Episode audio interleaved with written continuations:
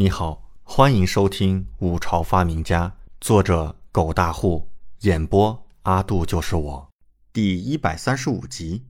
李郎，绝色佳人，李准脑海中只剩下这个词。悦耳的嗓音带着音律，在李准的心上跳动，撩拨着他的心神。真是靠了！自从知道赵菲儿对自己有意思后，他内心就无法平静。老是会不由自主的想到男女之事，嘿，这是憋太久了吧？不对，他本就一直是童子，当然前世可不算。看着眼前妩媚动人的赵婉婉，李准极力克制自己的欲望，表面却是微笑，看不出任何端倪。曲音悦耳，如同是流水涓涓流淌心间。一曲作罢。赵婉婉勾了勾有些妩媚柔情的眸子，看着李准，娇声道：“公子，怎么样？婉婉可有谱好此阙？”“甚好。”婉婉不愧是琴棋书画样样精通的佳人，谱曲和唱曲的功底着实非凡，本公子佩服。”李准笑着说道。被李准这般夸赞，不管是否出于真心，赵婉婉可是感觉一阵雀跃，喜笑颜开。刹那间绽放出绝色笑颜，让李准看得再次失神。女人都喜欢被夸赞，被人说美。李准深谙此道，当即便是微微一笑，继续说道：“能够遇到婉婉姑娘，真是本公子三生有幸。”此话一说出，李准骤然察觉出自己似乎被欲望支配了，言语中竟然带了一番攻势，这可不行。现在还不是儿女情长的时候，女人只会影响他赚钱的速度啊！克制，必须要克制。被赵婉婉轻易就撩拨了心神，李准顿觉很是失策，不应该来春花楼的呀！当即努力压制住自己的冲动，能够遇到公子，也是婉婉三生有幸。赵婉婉听到李准的话后，美眸微颤，怔了怔。随即，眼神直直的看着李准，情绪甚至有些热烈。李准反倒立刻移开目光，不敢再看赵婉婉，迅速转移话题道：“婉婉姑娘，你的曲子可够了？若是不够，我这里还有几首不错的词。”赵婉婉看到李准躲闪的移开目光，内心暗暗失望，但听到李准的话，又来了兴趣。即便不为了新曲。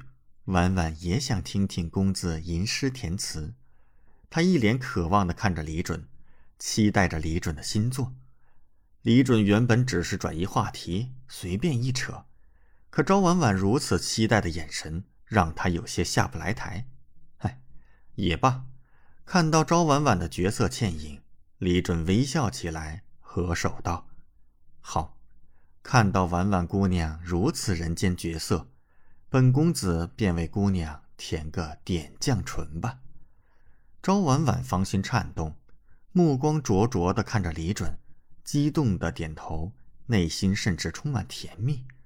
她托着香腮伏在桌上，很是乖巧可爱的竖耳倾听。李准内心已有一首李清照的点绛唇，而且正好写的内容跟婉婉还有些相似。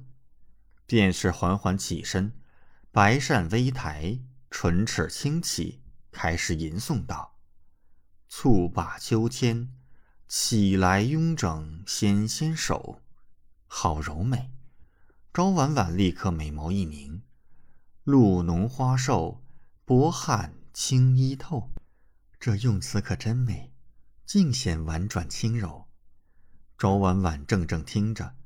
李准的声音缓缓入耳：“剑客入来，袜滑金叉六，何休走，倚门回首。”李准笑脸盈盈，声音陡然高朗轻快，看着朝婉婉，似是调戏，似是戏谑的道出最后的句子：“却把青梅嗅，却把青梅嗅，好娇羞。”朝婉婉脸颊已经是布满红晕，美眸痴痴看着李准，万种柔情似水。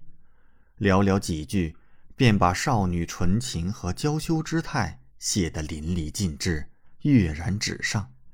庄婉婉仿佛看到了自己的影子，当即痴痴地望着他，整个人芳心乱颤，以为李准写的便是自己，已然是沦陷的，不能再沦陷。李郎，他情不自禁地呼唤，眼神迷离地看着李准的眼睛，娇躯缓步移来。